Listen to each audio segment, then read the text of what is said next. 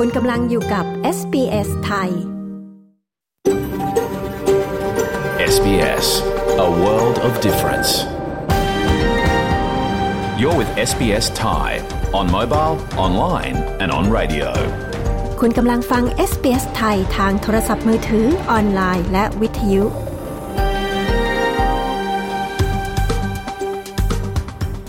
เราขอแสดงความขอบคุณเจ้าของดั้งเดิม ของดินแดนที่เรากำลังกระจายเสียงจากที่นั่น ในวันนี้ SBS ไทยขอแสดงความเคารพ ต่อชาว Wurundjeri Woi Wurrung ของชาติ Kulin และต่อผู้อาวุโสทั้งในอดีตและปัจจุบัน เราขอแสดงความขอบคุณเจ้าของดั้งเดิม ของดินแดนชาวอะบอริจิน และชาวเกาะ Torres Strait ทั้งหมดที่คุณกำลังรับฟังเราจากที่นั่น ในวันนี้ด้วย สวัสดีค่ะ พบกันเช่นเคยนะคะ กับรายการวิทยุของ SBS ไทย ในคืนวันจันทร์ที่ 2 มกราคมค่ะ พุทธศักราชใหม่นะคะ พุทธศักราช 2565 คริสตศักราช 2023 ค่ะ กับดิฉันชลดากรมยินดีดำเนินรายการสดจากห้องส่ง ที่เมืองเมลเบิร์นประเทศออสเตรเลียนะคะ สวัสดีปีใหม่คุณผู้ฟังทุกท่านค่ะ ขอให้เป็นปีที่ดีของทุกคนค่ะ คืนนี้มีเรื่องราวอะไรบ้างไปฟังตัวอย่างกันก่อนนะคะ การเริ่มต้นในการออกกำลังกายนะคะ เราควรจะเซตโกให้ชัดเจนก่อนค่ะ ว่าโกของเราเนี่ยก็ควรจะเป็นโกที่เป็นไปได้ค่ะ เราจะได้แบบไม่ได้กดดันหรือเครียดกับตัวเองมากจนเกินไป คุณวานิดานะคะ หรือคุณโบเทรนเนอร์คนไทยค่ะจะมาแนะนำเคล็ดลับในการเริ่มต้นออกกำลังกายในต้นปีนี้ใค รที่กำลังตั้งเป้าหมายปีใหม่นะคะ ว่าจะออกกำลังกายติดตามฟังช่วงสัมภาษณ์ได้เลยค่ะ อีกเรื่องหนึ่งเป็นเรื่องของการย้อนดูเหตุการณ์สำคัญของปี 2022 ทั้งหมดค่ะ ตั้งแต่ต้นปีถึงปลายปี มีเรื่องอะไรบ้าง เรารวบรวมมาให้ฟังค่ะ แต่ตอนนี้ไปฟังสรุปข่าวในวันแรกของสัปดาห์นี้กันก่อนค่ะ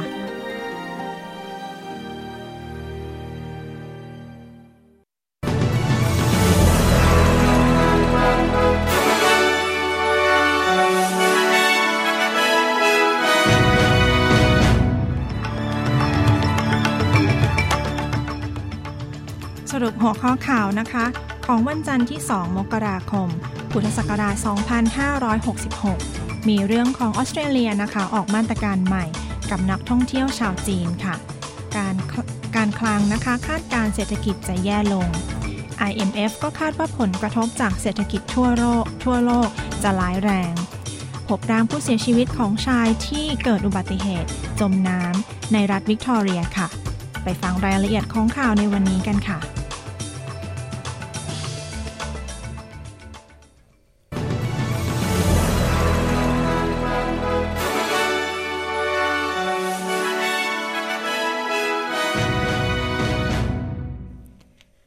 กันที่ข่าวแรกนะคะ รัฐมนตรีกระทรวงสาธารณสุขค่ะถแถลงอธิบายการตัดสินใจที่ออกมาตรการ ให้นักท่องเที่ยวจากประเทศจีน ที่จะเดินทางเข้าออสเตรเลียนะคะ ต้องตรวจเชื้อโควิด -19 ก่อนที่จะเดินทางออกมาจากนอกประเทศ โดยกล่าวว่าเป็นเรื่องที่ไม่รุนแรงและสมดุล โดยในวันที่ 5 มกราคมนี้เป็นต้นไปค่ะ นักท่องเที่ยวจากประเทศจีนแผ่นดินใหญ่ฮ่องกง และมาเก๊าจะต้องแสดงผลการตรวจโควิด -19 เป็นลบ ถึงจะได้รับอนุญาตนะคะ ให้เดินทางเข้าออสเตรเลียค่ะ ในขณะที่ตัวเลขนะคะ ผู้ป่วยโควิด ในประเทศจีนก็เพิ่มขึ้นอย่างต่อเนื่องค่ะ หลังจากมีการผ่อนคลายมาตรการที่เรียกว่าซีโร่โควิดหรือมาตรการที่มุ่งเน้น ให้มีตัวเลขผู้ติดโควิด -19 เป็นศูนย์นะคะ รัฐมนตรีมาร์ค บัตเลอร์ กล่าวว่ามีความกังวลในเรื่องของตัวเลขข้อมูลจากจีน ที่ดูเหมือนจะไม่โปร่งใส และได้ให้สัมภาษณ์กับช่อง Seven Network บอกรัฐบาลต้องการรักษาตัวเลข นักท่องเที่ยวจากประเทศจีน แต่ยังต้องปกป้องสุขภาพของประชากรออสเตรเลียด้วย We want to see a resumption of travel between Australia and China. We know how important at a personal level that's going to be for hundreds of thousands of Australians of Chinese descent, particularly เราอยากเห็นการเดินทาง ระหว่างออสเตรเลียและจีนกลับมาอีกครั้ง แต่เราทราบว่าจะมีตัวเลขหลายแสนคน และมันเป็นสิ่งสำคัญ และลึกซึ้ง โดยเฉพาะเมื่อเทศกาลตรุษจีนใกล้เข้ามาอีกครั้ง ซึ่งสำคัญกับภาคส่วนเศรษฐกิจ เช่นการท่องเที่ยวและการศึกษา และเราคิดว่าเราได้สร้างความสมดุลที่ถูกต้องแล้ว เพื่อให้แน่ใจว่าเราจะมีข้อมูล มากที่สุด เท่าที่จะมากได้ กับสถานการณ์ที่เปลี่ยนแปลงอย่างรวดเร็วเช่นนี้จากประเทศจีน อีกข่าวนะคะ ข่าวของกระทรวงการคลังแห่งรัฐบาลกลาง ที่ออกคำเตือนว่าออสเตรเลียจะไม่รอดพ้น จากภาวะเศรษฐกิจที่ตกต่ำทั่วโลก ถึงแม้ว่าออสเตรเลียจะอยู่ในตำแหน่งที่มั่นคงก็ตามค่ะ ประธานฝ่ายกองทุนการเงินระหว่างประเทศ หรือ IMF เผยว่าปี 2023 นี้จะเป็นปีที่ยากลำบาก เนื่องจากสหรัฐอเมริกา สหภาพยุโรปและจีน ประสบปัญหาการขาดแคลนกิจกรรมทางการเงิน รัฐมนตรีกระทรวงการคลังแห่งออสเตรเลีย จิมชาวเมอร์กล่าวว่าออสเตรเลียจะได้รับผลกระทบจากราคาค่าพลังงานที่เพิ่มขึ้น และความกดดันเรื่องเงินเฟ้อเนื่องจากสถานการณ์สงครามในยูเครน และการจัดการโควิด -19 ของประเทศจีน โดยรัฐมนตรีชาวเมอร์ส คาดว่าทุกสิ่งจะยากขึ้น ก่อนที่จะคลี่คลายลงได้ The world economy is slowing and ours will as well. but we've got a lot going for us. We've got that low unemployment. Uh, we do have the beginnings of wages growth and we're getting good prices for our exports on world markets. เศรษฐกิจโลกกำลังชะลอตัว และเศรษฐกิจของเราก็ชะลอตัวเช่นกัน มีหลายสิ่งเกิดขึ้น เรามีอัตราการว่างงานที่ต่ำมาก เรามีค่าจ้างที่เริ่มสูงขึ้น เราได้ราคาผลิตภัณฑ์ส่งออก สู่ตลาดโลกที่ดี สิ่งเหล่านี้คือเหตุผลว่าทำไมเราถึงมั่นใจ แต่เราก็ไม่นิ่งนอนใจ การมองโลกในแง่ดี ตามความเป็นจริง เกี่ยวกับสถานการณ์เศรษฐกิจโลก และมองว่ามันหมายความว่าอย่างไร กับเศรษฐกิจของเราในปี 2023ทางด้านประธานกองทุนระหว่างประเทศ หรือ IMF นะคะ ออกมาเตือนว่า ปี 2023 จะเป็นปีที่เศรษฐกิจโลกเผชิญความยากลำบาก ทั่วโลก เนื่องจากประเทศใหญ่ ๆกำลังประสบปัญหาขาดแคลนกิจกรรมทางเศรษฐกิจค่ะ ผู้อำนวยการจัดการคริสตาลีนาจีอาเกว่าจาก IMF กล่าวว่าในปี 2022 ประเทศจีนมีการเจริญเติบโต ช้าที่สุดในรอบ 40 ปี เป็นผลจากนโยบายปลอดโควิด สงครามยูเครน ความกดดันในเรื่องของเงินเฟ้อ และอัตราดอกเบี้ยสูงทำให้หนทางดูมืดมน คุณคริสตาลีนากล่าวกับสำนักข่าว CBS ว่าผลกระทบทั่วโลกจะร้ายแรง โดยเฉพาะในประเทศที่มีหนี้สูง For most of the world economy, this is going to be a tough year, tougher than the year we leave behind. Why? Because the three big economies, US,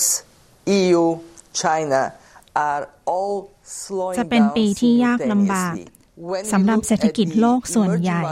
หนักกว่าปีที่ผ่านมาทำไมนะหรอ เพราะประเทศมหาอำนาจ อย่างสหรัฐอเมริกา สหภาพยุโรป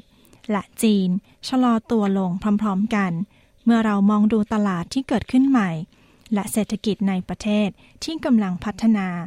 ภาพในอนาคต ยิ่งเลวร้ายยิ่งกว่าทำไมนะหรอ เพราะนอกเหนือจากสถานการณ์เลวร้ายอื่นๆ พวกเขาก็ได้รับผลกระทบจากอัตราดอกเบี้ยสูง และเงินดอลลาร์ที่แข็งค่าขึ้น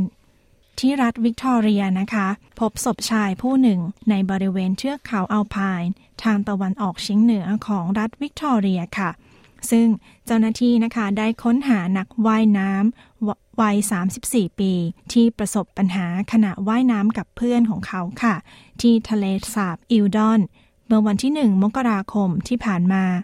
มีการค้นหาระดับใหญ่ตั้งแต่เวลาบ่ายเมื่อวานนี้นะคะ และตอนนี้ก็มีการจัดทำรายงานแก่เจ้าหน้าที่ชนสูตรศพแล้วค่ะ โดยในปีนี้นะคะ ตั้งแต่ฤดูร้อนได้เริ่มต้นขึ้น มีผู้เสียชีวิตจากการจมน้ำแล้วอย่างน้อย 22 ราย ทั่วประเทศเลยค่ะ และหน่วยกู้ภัยคนตกน้ำก็ได้ออกประกาศคำเตือนหลายครั้งค่ะสำหรับวันนี้ที่ประเทศไทยนะคะ หลายคนก็เดินทางกลับจากต่างจังหวัดเข้ากรุงเทพมหานครค่ะ หลังจากที่ช่วงหยุดยาว ช่วงส่งท้ายปีเก่าต้อนรับปีใหม่ได้ผ่านพ้นไปแล้วนะคะ ทางด้านกรมทางหลวงเผยว่า รัฐมนตรีกระทรวงคมนาคมค่ะ มีความห่วงใยประชาชนที่จะเดินทางกลับ โดยเร่งให้ทุกหน่วยงานในสังกัดกระทรวงคมนาคม เตรียมพร้อม รองรับการเดินทาง โดยเน้นที่เรื่องช่วยเหลือให้ความสะดวก เพื่อความรวดเร็ว และปลอดภัย ลดการสูญเสียทั้งชีวิตและทรัพย์สินค่ะโดยคาดว่าในวันนี้นะคะที่กรุงเทพมหานคร จะมีปริมาณรถขาเข้า ทั้งบนทางหลวงสายหลักและมอเตอร์เวย์ รวมทั้งสิ้น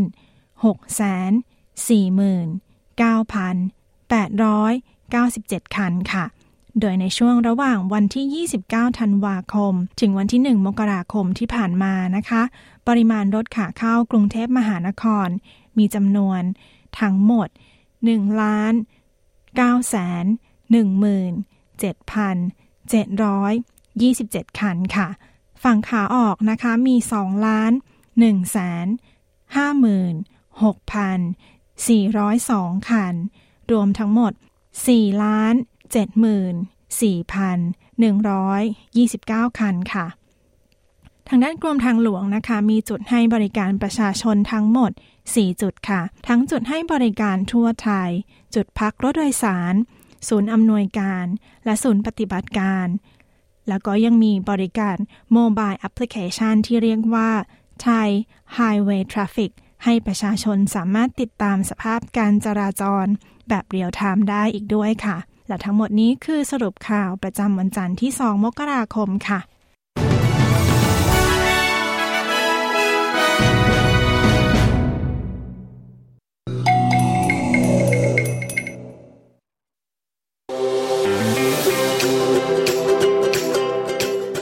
กับพอดแคสต์ซีรีส์ Australia Explained อธิบายวิถีออสซี่จาก SBS ไทย คู่มือเริ่มต้นสำหรับทุกสิ่งที่เป็นออสซี่ ที่จะช่วยให้คุณเข้าใจวิถีชีวิตแบบชาวออสเตรเลียที่ไม่เหมือนใคร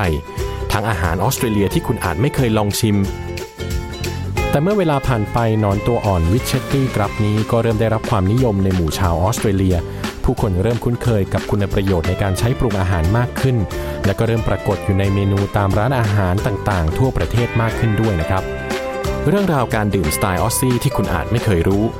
คำว่าผับนั้นเป็นคำย่อนะคะ มาจากคำว่า public house หรือสาธารณสถาน ออสเตรเลียมีผับประมาณ 6,000 แห่ง และเป็นหัวใจสำคัญของวิถีชีวิตของชาวออสซี่ การพบกันของวัฒนธรรมสมัยใหม่ของออสเตรเลียและไทย ตอนมาทำงานใหม่ๆเนี่ยงานมันจะเป็นแบบไทย ๆ มากเลย มีลายกระหนกมีอะไรอย่างเงี้ยแต่ว่าพออยู่มาหลายปีแล้วเนี่ยความเป็นออสเตรเลียนมันก็เข้ามาอยู่ในสายเลือดด้วย มันก็มีการปรับเข้ากันระหว่างวัฒนธรรมสองสองอย่างทั้งไทยทั้งออสเตรเลีย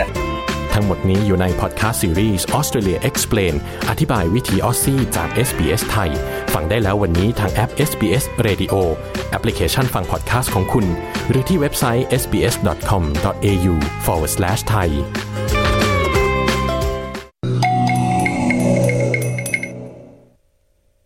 กำลังฟังรายการวิทยุ SBS ไทยนะคะ ออกอากาศสดค่ะจากห้องส่งเมืองเมลเบิร์น ประเทศออสเตรเลียกับดิฉันชลดากรมยินดีค่ะ คุณผู้ฟังสามารถติดตาม SBS ไทยได้หลายช่องทางนะคะ มีทางเว็บไซต์ www.sbs.com.au/thai สามารถอ่านข่าวอัปเดตรายวัน ฟังรายการสด ฟังพอดแคสต์ย้อนหลัง หรือพอดแคสต์ซีรีส์ของเราได้ค่ะ ทาง Facebook Page นะคะ SBS ไทยของเราก็อัปเดตข่าวสารทุกวันเช่นกันค่ะ รายการวิทยุออนไลน์ มีให้ฟังหลายช่องทางนะคะ ฟังรายการสด ทางเว็บไซต์ ทางแอป SBS Radio ทางช่อง SBS Radio ช่องที่ 2 นะคะ ฟังผ่านโทรทัศน์ดิจิทัล ได้เช่นกันค่ะ เลือกช่อง 38 นะคะ เราออกอากาศทุกคืนวันจันทร์ และวันพฤหัสบดีค่ะ เวลาสี่ทุ่มของออสเตรเลีย คุณผู้ฟังสามารถฟังย้อนหลัง เวลาที่สะดวกได้เช่นกันนะคะ ทั้งทางเว็บไซต์ หรือทางพอดแคสต์แพลตฟอร์มต่างๆ ค่ะ ตอนนี้เราไปฟังข่าวการปล่อยตัว quoll นะคะ คืนสู่ป่า เราอาจจะไม่เคยได้ยินชื่อนี้มาก่อนเลยนะคะ ถือว่าข่าวนี้เป็นข่าวดีในวันแรกของปีนี้กันเลยค่ะ สัตว์ที่มีฉายาว่านักฆ่าหน้าหยกตัวนี้ เป็นเพราะอะไรไปฟังกันค่ะ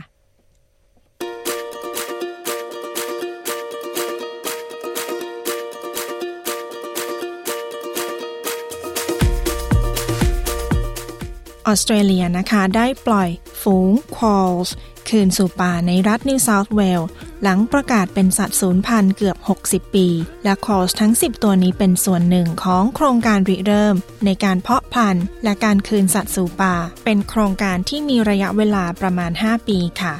คุณมาคัส มาการโลโคโนมอส ผู้สื่อข่าวของ SBS รายงาน ดิฉันชลดากรมยินดี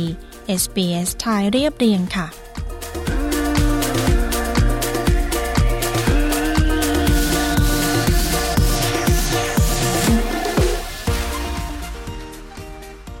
ศูนย์อนุรักษ์สัตว์ป่า แห่งออสเตรเลีย ได้ปล่อย quoll 10 ตัว คืนสู่วนอุทยาน อนุรักษ์ธรรมชาติ ที่รัฐนิวเซาท์เวลส์โดยหวังให้สัตว์สูญพันธุ์นี้มีโอกาสรอดชีวิตอีกครั้ง โดยสัตว์ฝูงนี้ถูกปล่อยในเขตรักษาพันธุ์ สัตว์ป่า บาริงตัน เขตอัปเปอร์ฮันเตอร์ เพื่อเพิ่มจำนวนประชากรที่ใกล้จะสูญพันธุ์ ซึ่งออสเตรเลียประกาศให้ quoll สายพันธุ์นี้นะคะ สูญพันธุ์ไปเมื่อปีคศ 1963 ทางด้านผู้อำนวยการจัดการทีมฟอกเนอร์จากองค์กรอนุรักษ์สัตว์ป่าออสเตรเลียอาร์กกล่าวว่านี่เป็นช่วงเวลาที่มีความสำคัญระดับโลก One small step for quoll, one giant step for quolkind. Our goal is to have a mainland population that is representative of its wild counterparts. So these new quolls ก้าวเล็กๆของควอลแต่เป็นก้าวที่ยิ่งใหญ่ของควอลทั้งหมด เป้าหมายของเรา การมีประชากรที่เป็นตัวแทนของสัตว์ป่าทั้งหมด การปล่อยควอลคืนสู่ป่า เป็นการบรรลุเป้าหมายนั้น ออสเตรเลียมีอัตราการสูญพันธุ์ของสัตว์เลี้ยงลูกด้วยนม ที่เลวร้ายที่สุดในโลก เราสูญเสียสัตว์เลี้ยงลูกด้วยนม พื้นเมือง ขนาดเล็กพอๆกับจำนวนการสูญเสียประเภทเดียวกันของทั้งโลกรวมกัน ดังนั้นการปล่อยสัตว์คืนสู่ป่าเช่นนี้ คิดถึงความสำคัญของมัน นี่เป็นสายพันธุ์ที่กลับมาจากการต้องสูญพันธุ์อีกครั้ง มันเป็นเรื่องที่ดีมากสำหรับเขตวนอุทยานอนุรักษ์สัตว์ป่า บาริงตันนับเป็นผืนป่าที่กว้างใหญ่ที่สุด และเป็นพื้นที่ของโครงการควอลแห่งแทสเมเนีย โดยมีสัตว์อื่น ๆ นะคะที่ปล่อยคืนสู่ป่าในวนอุทยาน ได้แก่ Tasmanian devil potoroo จมูกยาว rufous bettong และ wallaby หางฟูค่ะ Quolls have a nickname that I love. They're called baby-faced assassins because they're cute but deadly. Eastern quolls are carnivorous predators. Now, in their case, they mostly ผมชอบชื่อเล่นของ quoll มาก เราเรียกมันว่านักฆ่าหน้าเด็ก เพราะมันน่ารักแบบตายไปเลย คอตะวันออกเป็นนักล่าที่กินเนื้อ มักกินแมลงเป็นอาหาร เต่าทอง และด้วง หรือนก หนู กบถ้าหาได้ ออสเตรเลียมีควอลสี่สายพันธุ์ และพวกมันใกล้สูญพันธุ์ มันเป็นสัตว์พื้นเมืองออสเตรเลียที่มีเอกลักษณ์ สัตว์กินเนื้อขนาดตัวเท่าแมวนี้มักออกมาตอนกลางคืน และเป็นสัตว์สันโดษ ครั้งหนึ่งเคยมีจำนวนมากในป่า แต่ถูกล่าโดยแมวป่าและสุนัขจิ้งจอก นักอนุรักษ์เฮลี่ชูด กล่าวว่าเป็นพันธุกรรมที่เป็นกุญแจสำคัญ ในการผสมพันธุ์ และการเพิ่มจำนวนประชากรของสัตว์ที่เรื่องชื่อในเรื่องของมีขนลายจุด และดวงตาสดใส สีดำพันธุ์นี้ These 10 are really important and crucial to our Aussie ark population because they have different genetics. So many Australian mammals คอทั้ง 10 ตัวนี้สำคัญและจำเป็นต่อจำนวนสัตว์ป่าในออสเตรเลีย พวกมันมีพันธุกรรมที่แตกต่างไป มีสัตว์ออสเตรเลียอีกหลายสายพันธุ์ที่ต้องการความช่วยเหลือของเรา หมาป่า และแมวป่า ได้ทำลายล้างคอสายพันธุ์ตะวันออก และสายพันธุ์อื่น ๆ อีกมาก และกลุ่มอนุรักษ์สัตว์ป่าออดซี่อาร์คหวังว่าจะสามารถสร้างกลุ่มของควอลในเขตสงวนบาริงตันเพื่อเป็นต้นแบบว่าสัตว์ป่าอาศัยอยู่ในป่าอย่างไร หากปราศจากการคุกคามจากสัตว์นักล่าที่ดุร้าย การสร้างรั้วพิเศษ สามารถป้องกันแมวป่า สุนัขจิ้งจอกและหมูได้คุณผู้ฟังสามารถอ่านเรื่องรั้วกันแมวที่ยาวที่สุดในโลกของเราในเรื่องนี้ได้นะคะ อย่างไรก็ตามคอสายพันธุ์ตะวันออกกลุ่มนี้ ได้รับการตรวจสุขภาพโดยกลุ่มอนุรักษ์ ก่อนปล่อยคืนสู่ป่า โดยได้มีการชั่งน้ำหนัก การวัดระดับสุขภาพร่างกาย และการให้ยาเพื่อป้องกันพยาธิและโรคร้ายค่ะ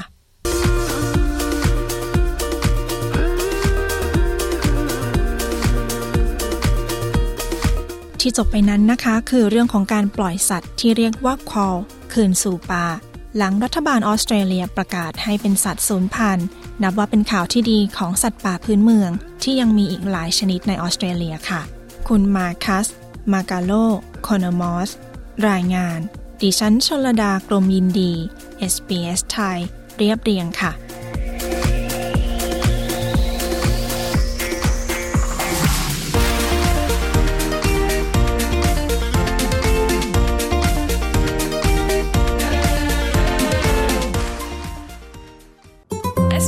SBS SBS SBS SBS SBS SBS Radio SBS ไทยบนวิทยุ ออนไลน์ และบนโทรศัพท์เคลื่อนที่ของคุณ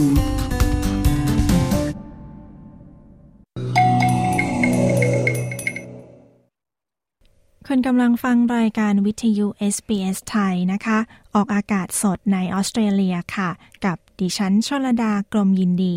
ในช่วงท้ายรายการเราจะมีบทสัมภาษณ์เทรนเนอร์คนไทยนะคะ คุณวนิดาหรือคุณโบ เธอจะมาให้คำแนะนำเรื่องของการเริ่มต้นออกกำลังกาย ในต้นปีนี้ค่ะ เหมาะสำหรับคนที่กำลังเขียน list นะคะ ว่าปีนี้จะทำอะไรบ้างค่ะ หากเรื่องของการออกกำลังกายเป็นเรื่องที่คุณตั้งใจอยากจะทำในปีนี้ ฟังคุณโบนะคะ ตอนนี้มาฟังเรื่องราวของปี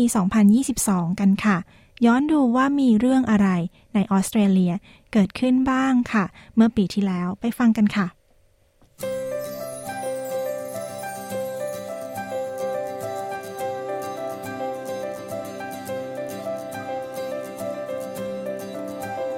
เรามาย้อนดูเรื่องราวนะคะ ตั้งแต่ต้นปีคศ 2022 ปีที่หลายคนคาดหวังให้เป็นปีที่ราบรื่น แต่ก็กลายเป็นปีที่ขึ้นขึ้นลงลงไม่แพ้ปีก่อนๆ SBS News มีรายละเอียดในเรื่องนี้ค่ะ ดิฉันชลดากรมยินดี SBS ไทยเรียบเรียงค่ะ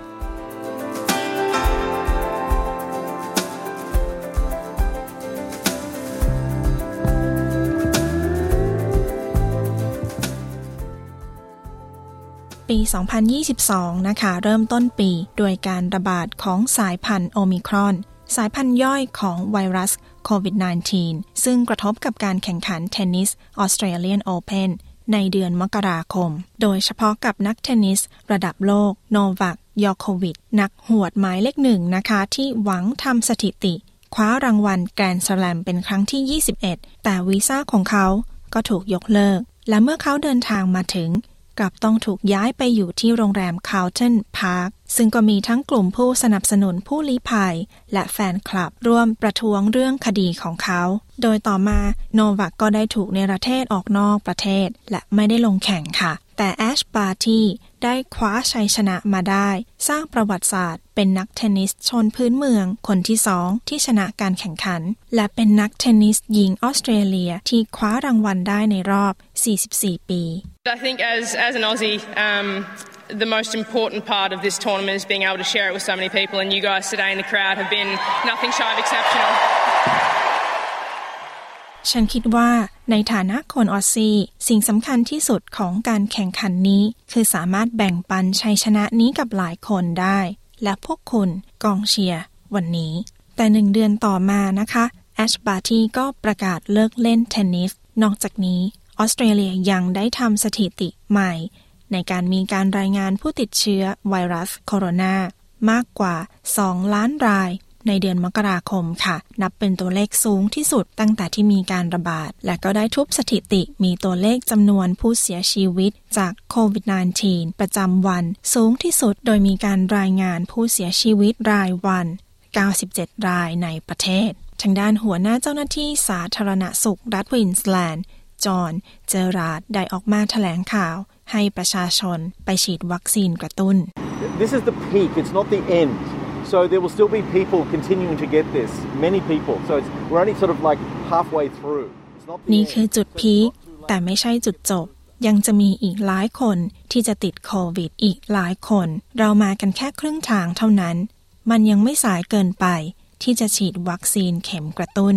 โดยต่อมานะคะในวันที่ 21 กุมภาพันธ์ รัฐบาลกลางเปิดพรมแดนออสเตรเลียอีกครั้ง แก่นักท่องเที่ยวจากต่างประเทศที่ฉีดวัคซีน ครบโดสแล้ว เดือนมีนาคมรัฐควีนสแลนด์และรัฐนิวเซาท์เวลต้องเผชิญกับอากาศแปรปรวน ที่ส่งผลให้น้ำท่วมรุนแรง และมีผู้เสียชีวิต หลังจากที่มีผู้เสียชีวิต 9 ราย มุขมนตรีอนาสตาเชียพาลาเชกได้ออกมาแถลงเตือน The Bureau has advised us they can be life threatening thunderstorms and it's going to be continuous for the next 24 to 48 hours. So the safest place for people is กรมอุตุเตือนว่าอาจมีพายุฝนฟ้าขนองที่อันตรายต่อชีวิต และจะตกต่อเนื่องไปอีก 24 ถึง 48 ชั่วโมงข้างหน้า สถานที่ที่ปลอดภัยที่สุดคือที่บ้านของคุณ ควรหลีกเลี่ยงการใช้ถนน ต่อมาในเดือนมีนาคม นับว่าเป็นเดือนที่เศร้าสลดใจสำหรับแฟนกีฬาคริกเก็ตทั่วโลก หลังจากที่นักกีฬาคริกเก็ตชื่อดัง เชนวอร์น เสียชีวิตอย่างกระทันหัน ที่ประเทศไทย กัปตันคริกเก็ตชาวออสเตรเลีย แพทคัมมินส์กล่าวว่าทีมนักกีฬายังช็อกกับข่าวนี้ Uh, there's so many guys in this team and squad who, you know, still hold him as a hero, their all-time favourite player, and the loss. นักกีฬาหลายคนในทีม ยังมีเขาเป็นฮีโร่เป็นนักกีฬาที่พวกเขาชื่นชอบตลอดการ และนับเป็นการสูญเสียที่พวกเราทุกคน พยายามทำใจอย่างมาก ต่อมาปลายเดือนมีนาคมนะคะ รัฐบาลกลางก็ได้ส่งมอบงบประมาณ ก่อนที่จะมีการเลือกตั้งรัฐบาลกลาง ชุดใหม่ ในเดือนพฤษภาคม และการหาเสียงเลือกตั้งก็เริ่มขึ้น กลางเดือนเมษายน ขณะเดียวกันธนาคารกลาง ก็ถูกกดดันให้ปรับขึ้นอัตราดอกเบี้ย เนื่องจากอัตราเงินเฟอ้อประจำปีของออสเตรเลีย ดีดตัวระดับสูงสุดในรอบสองทศวรรษ จากภาวะราคาน้ำมัน และค่าครองชีพที่สูง และในเดือนพฤษภาคม รัฐบาลกลางประกาศขึ้นอัตราดอกเบี้ย พื้นฐาน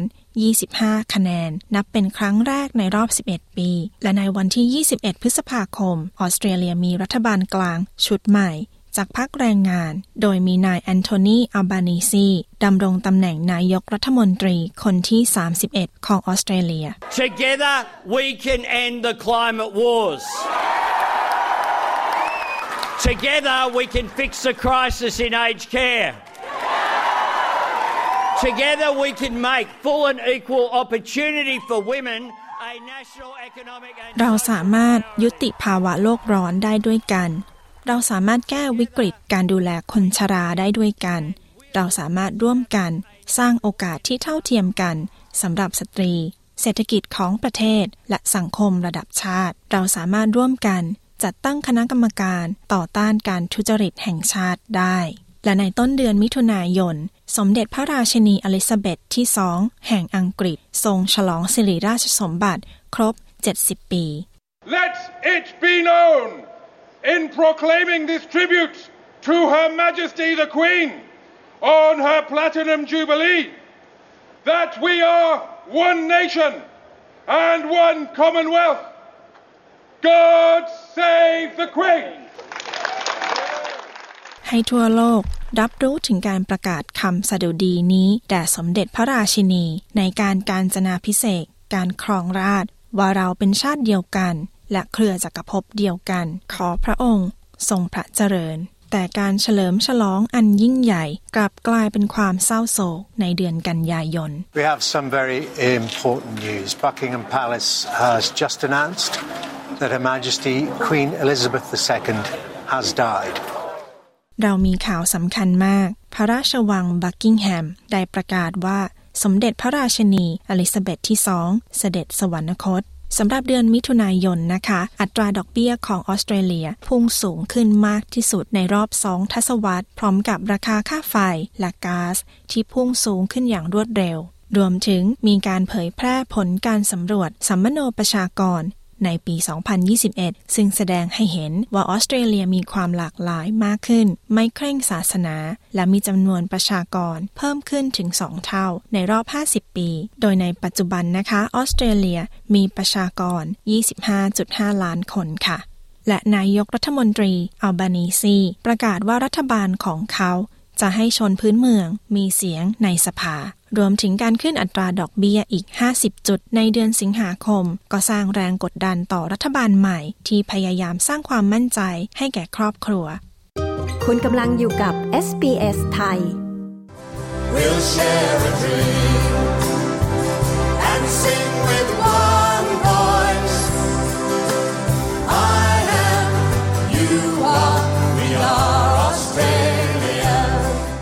ไม่กี่วันถัดมานะคะ นักแสดงและนักร้องหญิงโอลิเวีย นิวตัน จอห์นก็เสียชีวิตลงที่สหรัฐอเมริกา โดยมีแฟนๆ และวงการบันเทิงทั่วโลกต่างร่วมไว้อาลัยกับการจากไป ในเดือนสิงหาคมเช่นกัน นายกรัฐมนตรีอัลบานีซี ได้ขอคำแนะนำทางกฎหมาย หลังมีการเปิดเผย ว่ารัฐมนตรีคนก่อนหน้าทำการแต่งตั้งรัฐมนตรีในหลายกระทรวงอย่างลับ Australians knew during the election campaign that I was running a shadow ministry. What they didn't know was that Scott Morrison was running a shadow government.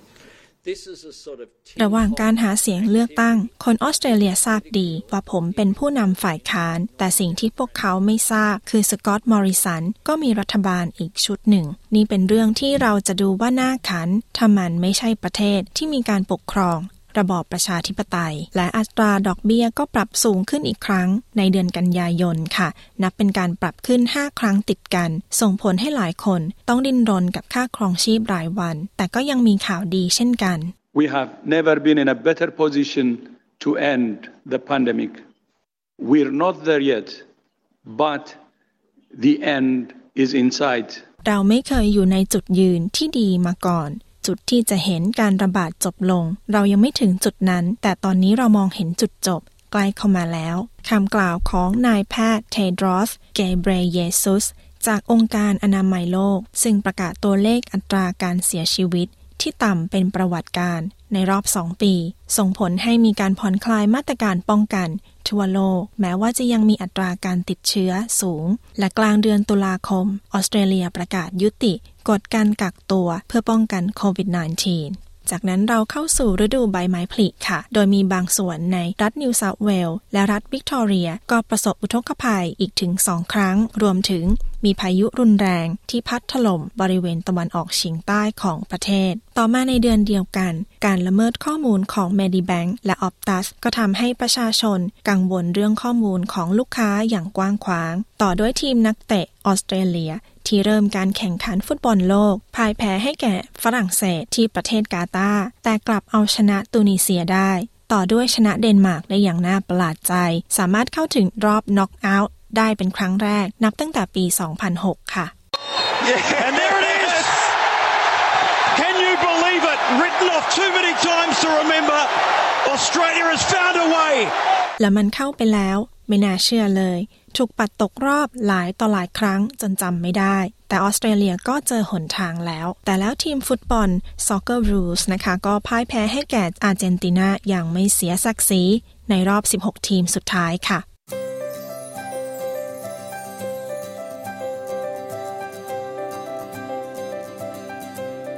คุณผู้ฟังคะ ปี 2022 เกือบจะเป็นปีที่จบลงด้วยความสุข แต่ก็ต้องพบกับความหวาดกลัว ในช่วงสิ้นปี จากการซุ่มโจมตีในแถบชนบทของบริสเบนรัฐควีนสแลนด์ โดยมีผู้เสียชีวิต 6 คน เป็นเจ้าหน้าที่ตำรวจ 2 คน และประชาชน 1 คน โดยมีผู้ถูกกล่าวหาว่ามีส่วนกับการเสียชีวิตครั้งนี้ 3 คนค่ะ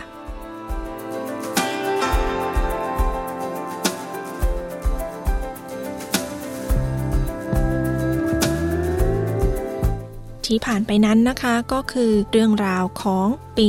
2022 ค่ะ จาก SBS News ดิฉันชลดากรมยินดี SBS ไทยเรียบเรียงค่ะ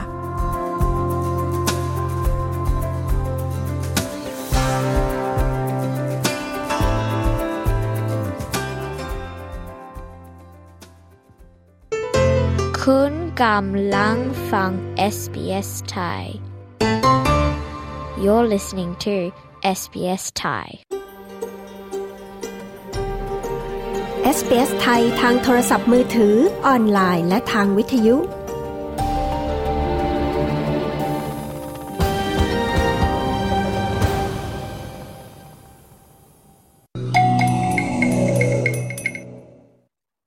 เข้าสู่ช่วงสัมภาษณ์ของ SBS ไทยนะคะ กับดิฉันชลดากรมยินดีค่ะ เริ่มต้นปีนี้กันด้วยบทสัมภาษณ์เทรนเนอร์คนไทยนะคะ เธอมีคำแนะนำสำหรับคนที่อยากเริ่มต้นออกกำลังกายในต้นปีนี้ค่ะ ไปฟังเคล็ดลับต่างๆ กันเลยค่ะ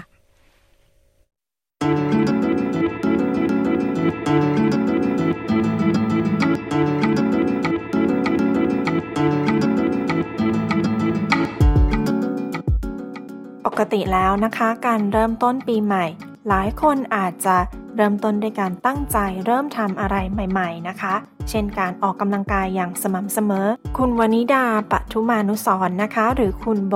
เทรนเนอร์ออกกำลังกายในออสเตรเลียก็มีเคล็ดลับในการที่จะเริ่มต้นออกกำลังกายในปีใหม่นี้ค่ะ ดิฉันชลดากรมยินดี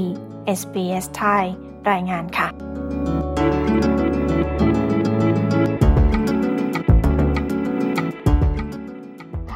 สวัสดีค่ะ ชื่อวนิดาปทุมนุสรนะคะาทำงานเป็น personal trainer ค่ะ ค่ะ คุณวนิดาชื่อเล่นชื่ออะไรเอ่ย ชื่อเล่นชื่อโบค่ะ โอเคค่ะ เดี๋ยวเราเรียกโบแล้วกันเนาะ คุณโบแล้วกันนะคะ จะได้ง่ายๆ คุณโบช่วยแนะนำเคล็ดลับในการที่ใครสักคนหนึ่งอยากจะเริ่มต้นที่จะออกกำลังกายหน่อยค่ะว่าควรเริ่มจากตรงไหนดีคะ ค่ะการเริ่มต้นในการออกกำลังกายนะคะ เราควรจะเซตโกให้ชัดเจนก่อนค่ะว่าแล้ว โกของเราเนี่ย ก็ควรจะเป็นโกที่เป็นไปได้ค่ะ เราจะได้แบบไม่ได้กดดันหรือเครียดกับตัวเองมากจนเกินไป อืมค่ะ ค่ะ อย่างเช่นแบบอะสมมติตั้งสมมติต้นปีนี้ใช่ไหมคะเซตว่าอะปีนี้ฉันจะออกกำลังกายให้ได้อาทิตย์ละสามครั้ง แต่ถ้าถ้าสมมติแบบสมมติทุกวันเราอาจจะแบบเหนื่อยไม่ไหวอะไรอย่างเงี้ยค่ะ ก็พยายามหนึ่งครั้งสองครั้งก็ได้แต่ขอให้ทุกอาทิตย์ เรามีการออกกำลังกายมีการ move อยู่ทุกอาทิตย์อะค่ะโอเคค่ะ ตรงนี้ขอถามนิดนึงได้ไหมคะว่าแบบบางทีเนี่ยด้วยความที่แบบเริ่มต้นปีเราก็จะแบบว่าฉันจะออกกำลังกายให้ได้ทุกวันอย่างเงี้ย แล้วถ้าทำไม่ได้อย่างเงี้ยค่ะ มันก็จะกลายเป็นการหมดกำลังใจ แล้วก็กลายเป็นการแบบทำให้แบบขี้เกียจต่อไปไหมคะก็ถ้าสมมติมันไม่เป็นอย่างตามเป้าอะค่ะ ก็หลักๆเลยก็คืออย่าท้อค่ะ อย่าท้อทำต่อไปเรื่อยๆ อาทิตย์นี้ทำได้ครั้งหนึ่งอาทิตย์นี้ทำได้สองครั้ง ก็พยายามพยายามไปเรื่อยๆ ค่ะ มันจะเป็นนิสัยทำให้เราหลักการออกกำลังกายไปเองโอเคค่ะค่ะ แล้วการออกกำลังกายเนี่ยค่ะ มันก็มีหลายแบบมีทั้งการที่เข้าอ่ายิมหรือว่าการไปเล่นโยคะ การไปวิ่งอะไรอย่างเงี้ยค่ะ คุณโบมีเคล็ดลับในการเลือกการออกกำลังกายที่จะเหมาะกับเรายังไงดีคะ อ่าอย่างแรกเลยจะแนะนำให้เราไปลองดูก่อนค่ะ ไปลองวิ่งไปลองโยคะ ไปลองอะไรก็ได้ แล้วก็ดูว่ากีฬาประเภทไหนอะค่ะ เราชอบมากที่สุด เราทำมันเราสามารถทำมันได้ทุกวันเรา enjoy กับมันทุกวัน ก็เลือกทำอย่างนั้นไปก่อนค่ะ อืมโอเคค่ะ อันนี้เป็นอันนี้เป็นเหมือนวิธีเลือกหลักๆ ให้เราได้ไปต่อในทุกๆวันนะคะ เหมือนกับเรื่องอะไรที่เราจะชอบแล้วก็จะอยู่กับมันได้จริง ๆ นี้ใช่ไหมคะใช่ค่ะ แต่ถ้าวันไหนเบื่อเราก็อาจจะไปลองอย่างอื่นก็ได้ค่ะอะไรอย่างนี้ค่ะ แล้วในการที่จะเริ่มต้นออกกำลังกายแบบจริงจังเลยเงี้ยค่ะ ควรเริ่มตั้งแต่การใช้บริการของแบบผู้รู้อย่างเช่นเทรนเนอร์อย่างเงี้ยค่ะ ต้องต้องเริ่มอย่างนั้นจริงไหมคะอ่าอันนี้ขึ้นอยู่ด้วยค่ะว่า เราจะเริ่มต้นการออกกำลังกายประเภทไหน แต่ถ้าเราอยากเริ่มต้นด้วย weightlifting อะไรอย่างเงี้ยค่ะ แนะนำให้มีเทรนเนอร์ก็จะดีค่ะ เพื่อป้องกันการบาดเจ็บที่อาจจะเกิดขึ้นในระหว่างออกกำลังกายอะค่ะ แล้วก็การที่เรามีเทรนเนอร์เนี่ยค่ะ จะช่วย correct ท่าออกกำลังกายให้ถูกต้องด้วยค่ะ แล้วก็เทรนเนอร์จะช่วยโฟกัสกล้ามเนื้อเฉพาะจุดสมมติเราดู YouTube เราคิดว่าอะท่านี้มันน่าจะถูกต้องแล้วแต่ บางทีตำแหน่งขาตำแหน่งอะไรของเราผิด มันก็อาจจะโฟกัสผิดจุดก็จะเป็นไปได้ค่ะ แต่ถ้าออกกำลังกายประเภทแบบแอโรบิกอะไรเงี้ยค่ะ ก็สามารถทำตาม YouTube ได้เลย อันนี้ก็ไม่จำเป็นต้องมีเทรนเนอร์ค่ะ แล้วในส่วนของเคล็ดลับล่ะคะในการที่จะสามารถออกกำลังกายให้ได้อย่างสม่ำเสมอเนี่ย คืออะไรอะคะค่ะเคล็ดลับในการออกกำลังกายให้ได้สม่ำเสมอในส่วนของโบนะคะ โบจะดูพวก อินสตาแกรมอะไรพวกนี้ค่ะ เราจะ follow คนคนหนึ่งเพื่อให้เรามีแรงบันดาลใจ ดูเขาหรือไม่ดู YouTube อะไรอย่างเงี้ยค่ะ ทุกวันเพื่อให้เรามีกำลังใจว่าอุ้ยเราอยากเป็นเหมือนเขาจังเลยอะไรเงี้ยค่ะ เราจะได้มีกำลังใจในการที่อยากไปออกกำลังกาย ทุกๆวัน ทุก ๆ วันเราจะแบบหลุดโฟกัสได้ในทุกๆวันนะคะ พยายาม อ่าให้นึกนึกถึงเป้าหมายของเราทุกวันทุกวัน เราไปเพราะอะไรเราไปจิมเพราะอะไรเราอยากแข็งแรงอยากใส่เสื้อผ้าสวย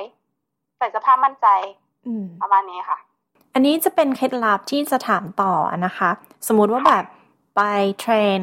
แล้วแบบเทรนเนอร์อย่างเงี้ยเขาบอกให้เราออกกำลังกายแบบนี้แบบนี้แบบนี้เซตมาเป็น pattern เลย แล้วถ้าเกิดว่าเราเบื่อในการที่เราต้องทำอะไรซ้ำๆเงี้ยค่ะควรทำยังไงคะอ่าถ้าเกิดสมมติเราเบื่อในการทำอะไรซ้ำๆใช่ไหมคะ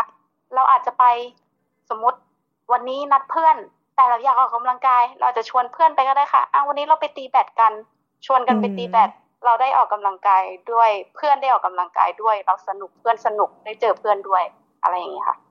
ก็คือคุณโบคิดว่าการที่มีอีกคนนึงที่ไปออกกำลังกายด้วยกันเนี่ยมันก็จะเป็นแรงบันดาลใจให้เรายิ่งไปออกกำลังกายด้วยใช่ไหมคะใช่ค่ะถ้าเราไปออกกำลังกายคนเดียวบางที เราจะเหมือนแบบรู้สึกไม่อยากออกค่ะ ถ้าเกิดหาบัดดี้ได้มันก็จะดีค่ะ จะได้แบบชวนกันไปออกกำลังกาย แล้วถ้าสมมติว่าขี้เกียจล่ะคะ ถ้าเกิดว่าทำมาสักพักหนึ่งแล้วเกิดอยู่มาวันหนึ่งเกิดเริ่มขี้เกียจอย่างเงี้ย โดยเฉพาะบางทีเนี่ย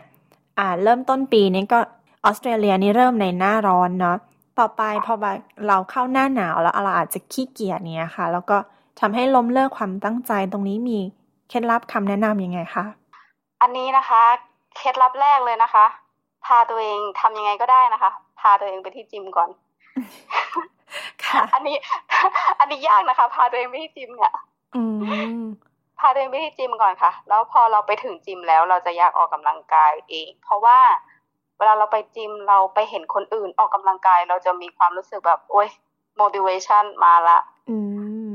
อยากออกกำลังกาย เหมือนแบบมาแล้วในยังไงฉันก็ไม่ยืนอยู่ตรงนี้แล้วบ้านเราจะรู้สึกโอ๊ยไม่อยากทำไม่อยากอะไร ค่ะค่ะ แล้วมันก็จะออกได้เองเนาะใช่แต่เราต้องฟังร่างกายเราด้วยนะคะ สมมติเมื่อคืนแบบนอนดึกมากสมมตินอนตีสามเราต้องไปออกกำลังกายหกโมงอะไรเงี้ยวันนั้นร่างกายเราไม่ไหวเราก็อาจจะพักก่อนวันนี้พักก่อนวันนี้พักร่างกายก่อนแล้วเริ่มใหม่วันพรุ่งนี้ แต่ว่าเราต้องเซตตาราง เราต้องนอนเวลานี้แล้วมาตื่นออกกำลังกายเวลานี้ พยายามนอนให้เป็นเวลาค่ะตื่นให้เป็นเวลาค่ะ ค่ะ อย่างที่คุยเมื่อกี้นะคะ ในเริ่มต้นปีเนี่ยมันอาจจะแบบเหมือนยังมีเวลาที่จะทำโน่นทำนี่แล้วก็ช่วงนี้เป็นช่วงหยุดยาวด้วย แล้วถ้าต่อไปเงี้ยค่ะ งานอาจจะมีโปรเจกต์งานเข้ามามากขึ้น มีปัญหาในชีวิตเนี้ยค่ะทำให้ไม่มีเวลาในการที่จะไปออกกำลังกาย ตรงนี้มีคำแนะนำยังไงคะที่จะทำให้สามารถออกกำลังกายได้อย่างสม่ำเสมอต่อไปเงี้ยค่ะ ก็ถ้าเกิดสมมติในช่วงนั้นเรามีเวลาจำกัดมากๆ เราพยายามหรือไม่ออกกำลังกายที่บ้านก่อนก็ได้ค่ะ เริ่มต้นจากออกกำลังกายที่บ้านสมมุติว่าเรามีวันนั้นเรามีเวลาสิบนาทีสิบห้านาที คิดอะไรได้ออกไปก่อนซิทอัพสควอตอะไรก็ได้ค่ะ ง่าย ๆ ให้ให้มันเป็นนิสัยของเราอะค่ะ อืมก็คือเริ่มต้นเล็กๆก่อนให้ใช่เริ่มเริ่มต้นเล็ก ๆ ค่ะค่ะ เริ่มต้นเล็ก ๆ มันจะเราจะ เล็ก ๆ ไปเรื่อยๆ เราจะมีนิสัยในการออกกำลังกายไปเอง อืมใช่จนเราแบบชินกับมันแล้วเป็นส่วนหนึ่งของเราอะไรอย่างนี้ใช่ไหมคะคุณโบช่วยบอกข้อดีของการออกกำลังกาย ให้ฟังหน่อยค่ะว่ามีอะไรบ้างคะค่ะ ข้อดีของการออกกำลังกายนะคะ ก็จะช่วยให้หัวใจแข็งแรง ระบบเผาผลาญดีขึ้น มีความมั่นใจในการแต่งตัวมากขึ้นนะคะ แล้วอารมณ์ก็จะดีขึ้นด้วย เพราะว่าทุกครั้งเวลาที่เราออกกำลังกายค่ะ มันจะหลั่งสารที่ชื่อว่าเอนโดฟิน มันจะช่วยให้เราสดชื่นกระปี้กระเป๋ามากขึ้นนะแล้วคุณโบมีคำแนะนำอื่นๆอีกไหมคะ ในการที่จะให้กำลังใจ คนที่กำลังที่จะเริ่มต้นที่จะออกกำลังกายในต้นปีนี้อย่างเงี้ยค่ะ ค่ะสำหรับคนที่เริ่มต้นออกกำลังกายในปีนี้นะคะ ก็โบก็ถือว่าเป็นการเริ่มต้นที่ดีเลยค่ะโบก็เอาใจช่วยด้วยนะคะสำหรับทุกคนทำให้ได้ตามเป้าหมายที่ตัวเองตั้งใจกันไว้นะคะ ในส่วนของคนที่ออกกำลังกายหนักอยู่แล้วก็ดีมาก ๆ เลยค่ะทำต่อไปสู้ๆนะคะ ค่ะ โอเคค่ะ ขอบคุณมากนะคะ ขอบคุณค่ะ ค่ะ สวัสดีค่ะ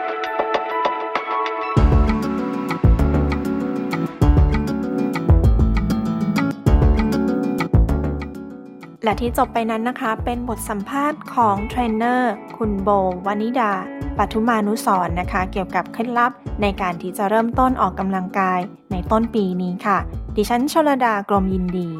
SBS ไทยรายงานค่ะ